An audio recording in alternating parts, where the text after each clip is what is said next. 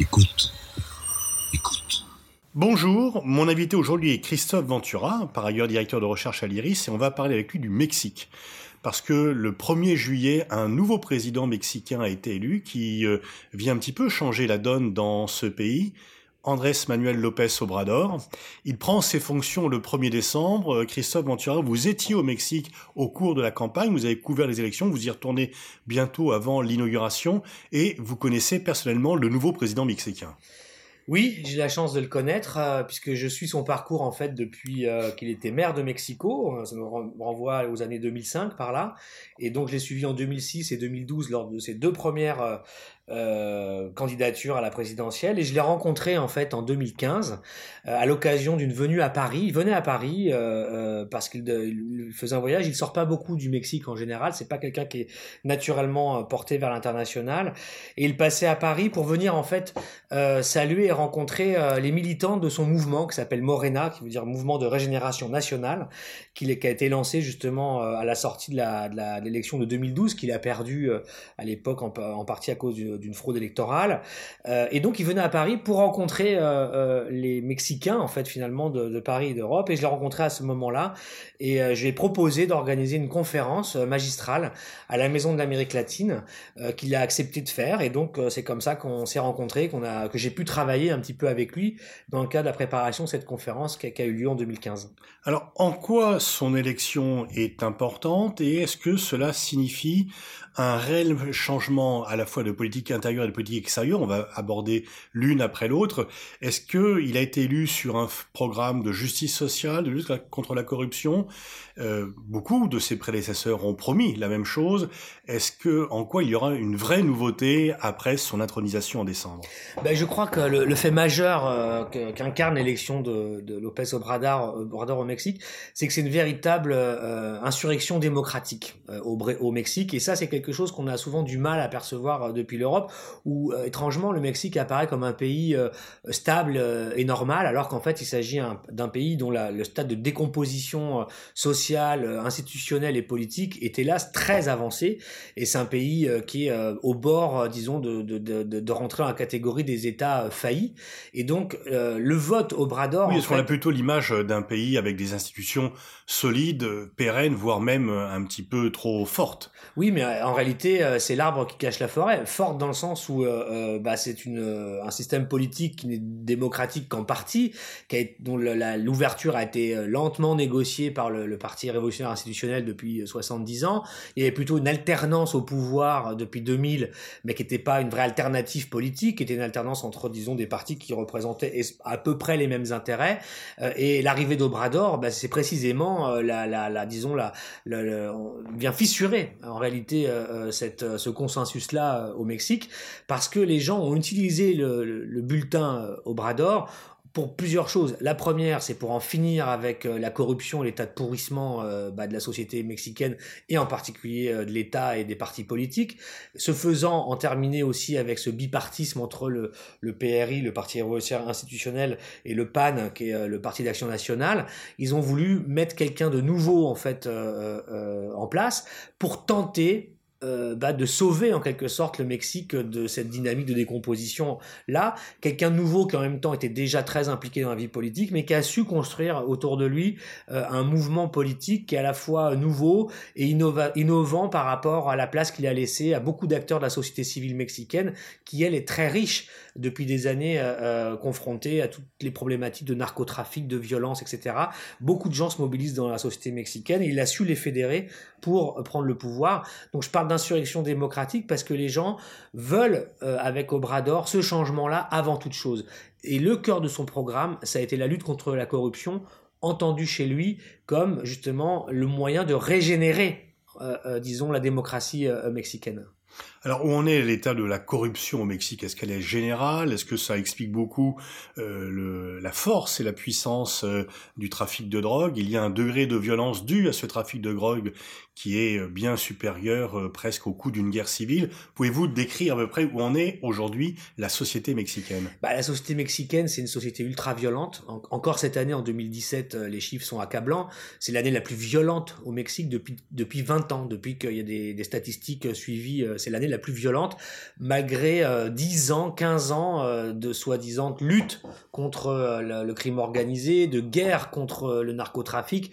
En fait, tout ça a, a, amené le pays dans, bah, disons, à une situation qui est bien pire encore qu'il y a 10 ans en termes... Est-ce qu'on peut distinguer la violence, je dirais, ordinaire, la criminalité qui est dans tous les pays, avec la violence liée au trafic de drogue? Quels sont les chiffres de la violence, du nombre bah, de tués? Cette année, par exemple, au Mexique, en 2017, on estime à, à entre 30 et 35 000, 000 le nombre de morts extrajudiciaires euh, au Mexique. Alors, on a du mal à dissocier, en fait, euh, disons, les, les, de, de, mettre des catégories dans, dans, ces meurtres, parce que c'est des euh, règlements de compte, euh, c'est des meurtres qui sont liés à la délinquance, petite ou grande, euh, c'est des meurtres qui sont liés à la violence générée par le narcotrafic et qui se spécialisent dans d'autres formes de violence, le racket, les prises d'otages, euh, le rançonnage d'enfants de, de famille, soit dans les classes riches du pays, ou soit dans les très pauvres avec la traite des migrants, parce que les migrants, en fait, euh, et le règne des passeurs, etc., est directement lié aux mafias, en fait, hein, qui sont euh, liés au narcotrafic.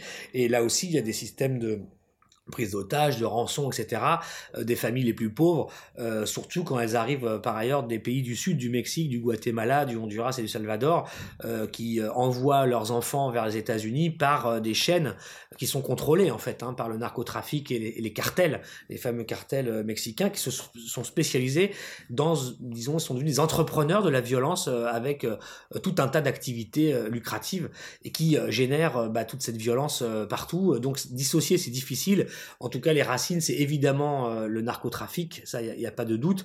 Euh, et puis, c'est aussi l'impunité qui existe au Mexique, parce que euh, le Mexique est un pays qui est confronté à un gros problème d'impunité, dans le sens où 92% hein, des, des, meurtres au Mexique des, de droit commun ne sont jamais solutionnés.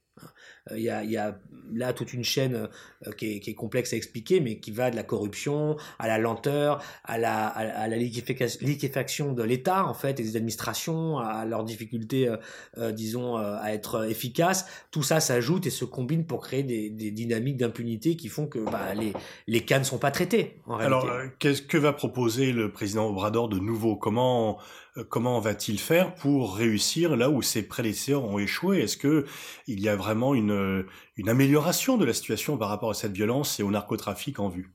Alors, je crois qu'il ne faut pas attendre d'Obrador, euh, disons, des coups de semonce ou euh, des choses, euh, disons, radicales ou brutales. Euh, euh Obrador ne sera pas ni Lula du Brésil des années 2002, ni Rafael Correa. Ce sera pas le même genre de, de, leader et ce sera pas le même genre de programme non plus. Il faut bien comprendre que Obrador, encore une fois, arrive à la tête d'un pays qui est quasiment en état failli. Il arrive à la tête d'un pays qui est euh, marqué par des phénomènes qu'on connaît, euh, ce qu'on appelle les états profonds. Par exemple, vous avez un appareil de sécurité, un appareil militaire qui a sa propre feuille de route, des intérêts troubles qui sont souvent poreux, qui sont liés aussi euh, à la corruption et au narcotrafic. Obrador est lié à un appareil médiatique ultra puissant, est lié à un voisin américain qui pèse énormément dans la vie politique nationale et un état défectueux globalement. Donc, il va pouvoir agir, mais dans ce cadre-là. Alors, qu'est-ce qu'il va faire?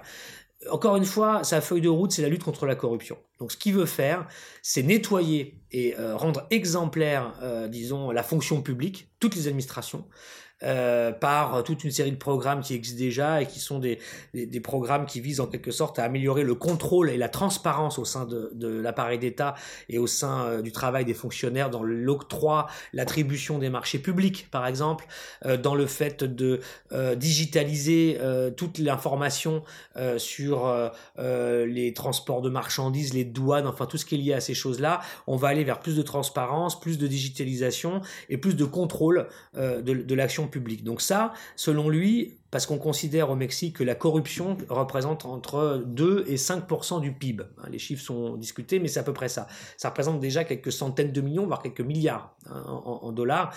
Donc le but de, de Obrador, c'est d'abord d'assainir en fait euh, toute cette partie-là, parce qu'il a la main là-dessus. En fait, il a la main dessus, il peut l'avoir beaucoup plus à court terme qu'il ne peut l'avoir sur l'armée, l'appareil de sécurité, Donald Trump ou même le narcotrafic. Sur cette partie-là, il peut avoir de l'action. Et il peut générer des ressources qu'il va utiliser, enfin qu'il dit vouloir utiliser, pour mettre en place des programmes euh, publics, des programmes sociaux en matière d'éducation, de santé, de création d'emplois et aussi de relance de l'agriculture euh, euh, au Mexique, qui a été largement, disons, lapidé par le, traité de l'ALENA, de, libre-échange nord-américain, pour aller vers une souveraineté alimentaire. Il veut conserver aussi, dit-il, euh, la main sur le secteur énergétique mexicain, qui est un peu la poule aux œufs d'or au Mexique. Et il refuse, par exemple, qu'il euh, va mettre un terme en fait à la réforme qu'a mis en place son prédécesseur Peña Nieto, consistant à privatiser en fait la compagnie pétrolière et d'ouvrir toujours plus le marché pétrolier à des entreprises étrangères, en particulier aux multinationales du secteur nord-américain. AMLO a dit qu'il allait faire une sorte, disons, de moratoire, hein, c'est-à-dire il va laisser les choses en l'état, mais il ne va pas approfondir. Donc il veut garder la main sur le secteur pétrolier pour pouvoir euh, là aussi revoir les contrats un à un qui ont été octroyés par la société à des sous-traitants et d'autres sociétés pour l'utilisation du pétrole. Donc de ce point de vue-là, il y a certainement chez lui la volonté d'utiliser un peu plus la manne pétrolière pour financer l'État il le dit pas comme ça, mais c'est vers ça qu'il veut aller pour en fait peu à peu avancer dans le système de contraintes dans lequel il est, sans prétendre le remettre en cause ou le transformer d'un coup de balai, parce qu'il sait qu'il n'a pas les moyens de le faire, mais il veut s'octroyer à l'intérieur des espaces en quelque sorte et des niches dans lesquelles il va mettre en place des programmes qui vont soulager la population et peu à peu, disons, remettre un mouvement de dynamique vers l'avant euh, du point de vue social et du point de vue de l'insertion euh, des Mexicains euh, bah, dans un marché de l'emploi plus structuré, avec des gisements d'emplois nouveaux, etc., etc. C'est comme ça qu'il veut travailler au niveau national. Donc en fait, pas de révolution euh, comme euh, certains l'annonçaient, mais plutôt un changement graduel et plutôt avec des ambitions relativement modestes ou réalistes en tous les cas. Donc pour lutter d'abord contre la corruption, redonner à l'État les moyens d'agir mmh. et améliorer la situation sociale, mais de façon très graduelle et mesurée. C'est ça, c'est euh, la ligne aujourd'hui de Damelot, c'est celle-là, c'est de pas bousculer le système parce qu'il considère qu'il fait, l'analyse qu'il n'en a pas les moyens en réalité, rappelant que avoir le, être chef du gouvernement ne signifie pas avoir tous les pouvoirs dans la société, mais graduellement effectivement euh, aller vers des modifications qui, si cela fonctionne, bah, pourront créer une dynamique politique, une dynamique nouvelle qui permettra d'aller plus loin en fait à chaque fois. C'est ça son sa philosophie du pouvoir, elle s'inscrit là-dedans, avec un lien très fort, euh, encore une fois, la démocratisation permanente en fait du Mexique, de son administration, son appareil d'État. AMLO va faire entrer au gouvernement euh, beaucoup de gens ont travaillé depuis des années euh, dans des associations, des ONG, sur les droits humains, etc. Vous décrivez une société civile qui est très forte, on ne le perçoit pas toujours comme cela vu de France. Pouvez-vous évoquer un peu l'état de la société civile mexicaine? Ben, Je crois que c'est une société civile qui est en fait le produit finalement des blocages de cette société et de sa violence, hein, pour revenir au thème euh, de départ. Euh, quand vous avez un État qui est défectueux, dont les services publics ne fonctionnent plus ou très mal, ou lorsqu'ils sont euh, la proie d'une privatisation, voire d'une captation par des clans politiques, etc., qui, qui, qui en fait finalement font amène à l'ennemi finalement institutionnel, bah vous avez la société qui réagit et c'est ce qui se passe au Mexique depuis 25 ans. Ce que disons la sphère politique et institutionnelle ne permet pas en termes de, de gestion des demandes sociales, eh bien ça s'organise dans la société et face à, cela, face aux violences, face au narcotrafic et face à la pauvreté, aux inégalités qui ont explosé dans ce pays, le Mexique depuis euh, au moins 30 ans a vu surgir de grandes vagues de mouvements sociaux. Il y a eu par exemple dans les dernières années un mouvement d'étudiants en faveur de la euh, gratuité de l'éducation euh, qui, a, qui, a, été très puissant.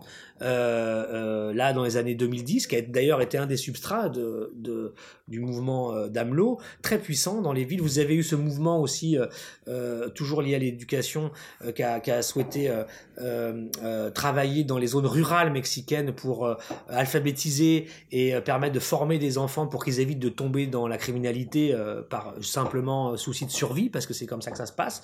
Vous avez des mouvements comme ça avec des associations d'enseignants, de, professeurs qui sont très très importants vous avez euh, euh, des ONG qui sont très impliquées contre, enfin, pour le respect des droits humains, euh, dans le suivi des observatoires, euh, les violences, enfin tout ça, qui documente énormément euh, la, les, les, convulsions de la société mexicaine, etc., et qu'on formé en fait depuis une vingtaine d'années bah, des, des, acteurs euh, sociaux euh, bah, de, de, très, très actifs, très dynamiques dans la société, et qui fournissent aujourd'hui une partie des cadres du mouvement d'AMLO. Et tout ça est très fort. Vous avez aussi dans la, dans la sphère informative, par exemple, des médias qui travaillent alternatifs très importants Mexique euh, qui font un travail d'enquête et d'investigation sur le crime, les relations entre l'État et les narcos, euh, tout ça euh, au péril de leur vie. Hein. Encore une fois, mm. cette année, vous avez des centaines de journalistes qui sont morts au Mexique pour informer les gens et créer une conscience différente dans ce pays. Donc voilà, il y a des exemples comme ça au débeauté. Alors le président Obrador va avoir face à lui un autre président, le président Trump, qui a démarré cette semaine euh, de façon spectaculaire la construction du mur qui va séparer le Mexique. Son prédécesseur euh, avait accepté une renégociation du traité de libre-échange d'Amérique du Nord.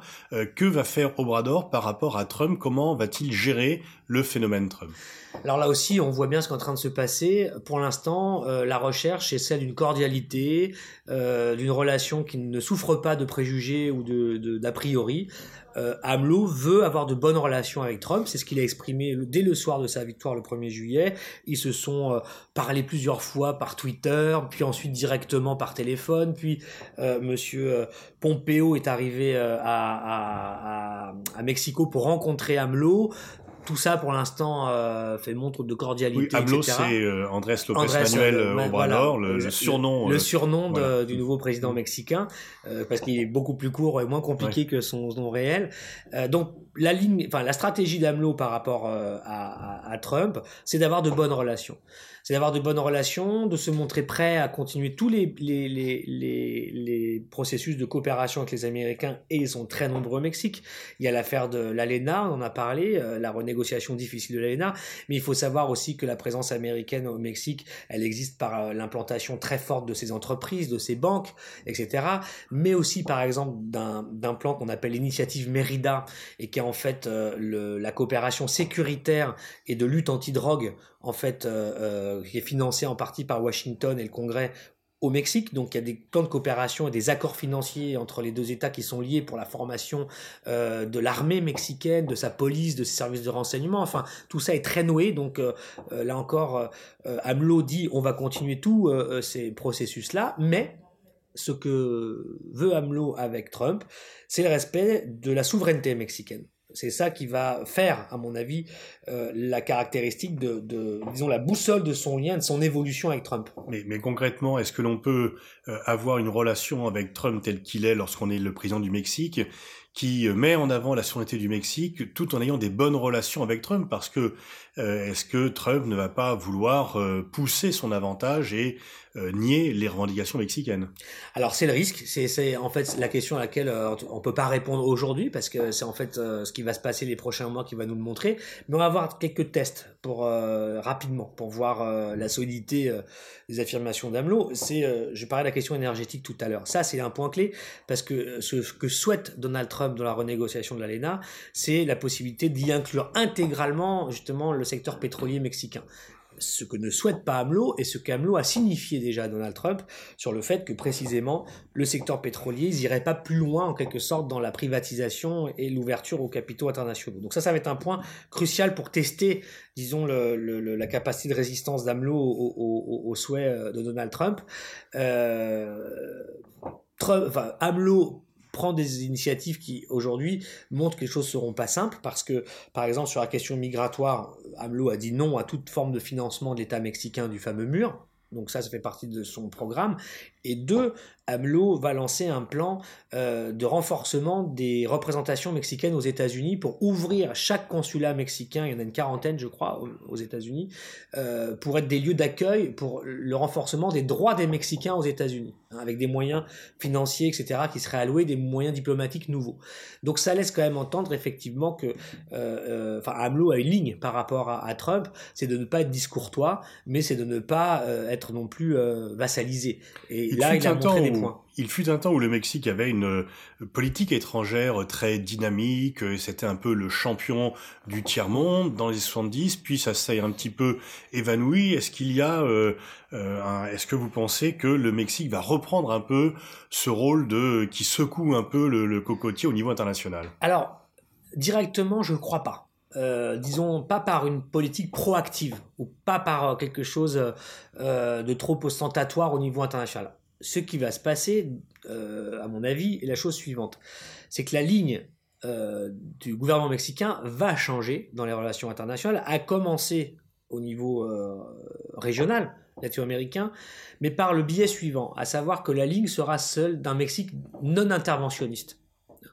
Donc le Mexique va d'abord avoir une politique plutôt nationale, hein, et plutôt justement de ne pas intervenir dans les dossiers internationaux euh, de manière euh, euh, trop forte, sous-entendu de manière trop liée aux intérêts de Washington dans la région latino-américaine. Je m'explique, le Mexique aujourd'hui, à l'heure où on se parle, est un pays clé et central dans la coalition des pays qui sont mobilisés contre, par exemple, le Venezuela dans la crise vénézuélienne, ou au Nicaragua dans la crise nicaraguayenne, ou aujourd'hui, euh, même s'ils ont encore de bonnes relations, euh, qui euh, ne condamnent pas les États-Unis dans le durcissement, par exemple, du processus de normalisation des relations avec Cuba.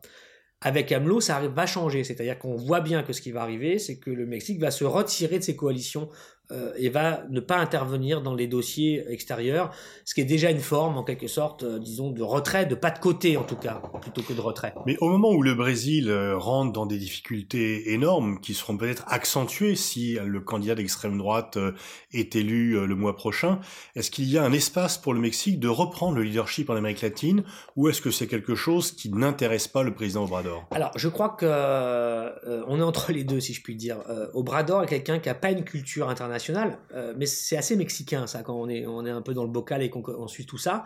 Euh, Il y a, d'abord l'idée, la philosophie d'Amelot en général, c'est il faut gouverner par la preuve. Euh, il faut d'abord qu'on soit capable de faire de bonnes politiques au Mexique qui remettent le Mexique sur pied, qui en refont un État digne, etc., pour pouvoir précisément rayonner et pouvoir donner des leçons aux autres. En gros, c'est ça qui guide son action. Donc sa priorité, c'est le Mexique.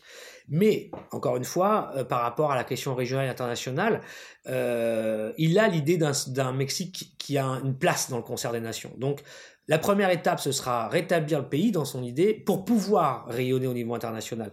Mais il va pas d'emblée créer un front international comme ont pu faire ses prédécesseurs, Lula, etc. Ça, je ne crois pas. En revanche, euh, je vous dis, il sera, il sera, il va se faire un pas de côté par rapport, disons, au suivisme de, par rapport à Washington. Il va moins rentrer dedans. Au moment où le président Macron euh, veut euh, lancer tout un débat sur le multilatéralisme qui est en crise, est-ce qu'il y a un axe qui existait dans le passé entre François Mitterrand et le président mexicain?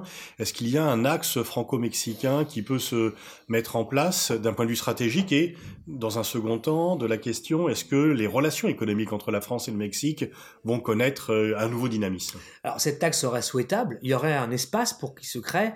Euh, la difficulté aujourd'hui, c'est que euh, bah, le- la politique latino-américaine euh, du gouvernement français de Emmanuel Macron, bah, on la cherche. Aujourd'hui, c'est quand même le parent pauvre euh, de la diplomatie euh, française. Ça redevient l'Amérique latine, beaucoup plus euh, que ça n'était le cas ces dernières années. Il n'y a aucun effort qui est fait vers l'Amérique latine, vers aucun pays, alors que le Mexique dispose d'un partenaire stratégique avec l'Union européenne et, la France. Et donc, le Mexique est un pays naturellement important pour la France, puisque c'est un de ceux où la France est activement la plus forte en termes de commercial, même si c'est mesuré par rapport euh, au commerce français. Mais enfin, c'est là-bas que ça se passe avec la Colombie et le Brésil. Donc oui, il y aurait un axe. Le Mexique est un partenaire de choix euh, pour la France euh, sur beaucoup de dossiers multilatéraux. Je pense évidemment à la question climatique, environnementale, où le Mexique a voulu jouer un rôle d'ailleurs hein, ces dernières années, et il a joué un rôle. Là, c'est des choses qu'on peut euh, faire avec le Mexique qui sont immédiates, qui sont concrètes et qui permettent en plus au Mexique, euh, disons, de ne pas, euh, disons, créer un nouveau front ou de s'engager sur un nouveau sujet puisqu'il a été actif. Donc là, il y a des choses à faire. Euh, il faudrait que ce soit comme ça, mais aujourd'hui, le problème, c'est qu'on voit pas euh, la, la politique française de Macron en Amérique latine. Quant à AMLO, euh, la France est un pays qui existe pour lui. C'est déjà un point important. Et les entreprises françaises ont un espace. Est-ce que les relations économiques entre les deux pays euh, sont bonnes? Peuvent-elles s'améliorer? Alors, elles sont bonnes, elles peuvent s'améliorer à, l'aune précisément de l'incertitude et des indécisions liées euh, au rapport entre le Mexique et les États-Unis. Selon euh, l'évolution de la renégociation de l'ALENA, qui encore aujourd'hui est très incertaine, en fonction de ça, il y a des espaces à prendre pour des savoir-faire français en matière technologique, en matière de, de comment dirais-je, d'industrie, industrielle directement, parce que le Mexique a ce profil-là. Euh, il est moins euh, primarisé, c'est-à-dire moins lié directement aux, ressources naturelles et directement euh, premières et agricoles que beaucoup de pays états-américains. C'est un pays qui est inséré dans des chaînes de valeur à valeur ajoutée, avec tout ce qui est lié aux productions industrielles, à la télécommunication, à l'automobile, etc. Enfin, il y a beaucoup de choses, il y a beaucoup de secteurs sur lesquels les entreprises françaises ont à parler avec le Mexique. Et le Mexique, aujourd'hui, et c'est même déjà euh, un peu avant euh, AMLO, le Mexique qui voit bien les difficultés avec les États-Unis, est d'ores et déjà dans une stratégie de diversification de ses partenariats économiques. Hein, euh, c'est vrai avec la Chine, bizarrement, c'est vrai avec euh, d'autres pays euh, euh américains et c'est vrai que des pays européens, les Italiens par exemple, sont plutôt euh, en place, les Espagnols aussi. Et donc, de ce point de vue-là, il y a des choses qui bougent au Mexique et qui devraient intéresser l'industrie française. Merci Christophe Ventura pour ce tour d'horizon politique et stratégique et économique du Mexique. Et donc, le président Bradors va prendre ses fonctions début décembre.